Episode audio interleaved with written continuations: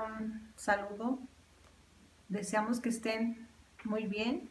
Nosotros les extrañamos mucho. Y yo les voy a compartir una palabra que está aquí en el Evangelio de Juan. Y dice, yo soy la vid, vosotros los pámpanos. El que permanece en mí y yo en él, éste lleva mucho fruto, porque separados de mí nada podéis hacer. Si permanecieses en mí y mis palabras permanecen en vosotros, pedid todo lo que queréis y os será hecho. Como mi Padre me ha amado, así también yo os he amado. Permaneced en mi amor. Y aquí Jesús nos enseña que Él es la vid, nosotros somos los pámpanos, y Jesús nos dice que permanecemos, que permanezcamos en Él. ¿Cómo es permanecer en Jesús? Jesús es amor. Y también dice que estas palabras permanezcan en nosotros. ¿Cuáles palabras?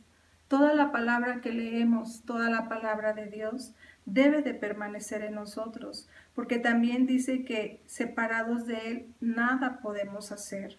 Entonces Jesús nos enseña que debemos de permanecer en Él, que sus palabras deben de permanecer en nosotros y que si todo esto lo tenemos, que pidamos a Él todo lo que queramos y Él nos los va a dar.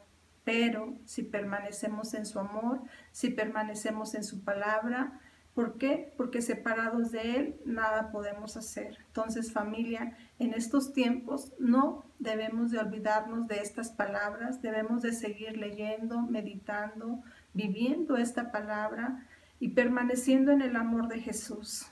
Y eso es lo que Jesús nos enseña para que en estos tiempos tan difíciles que estemos pasando, si estamos con Él, Él va a estar con nosotros. Que Dios les bendiga.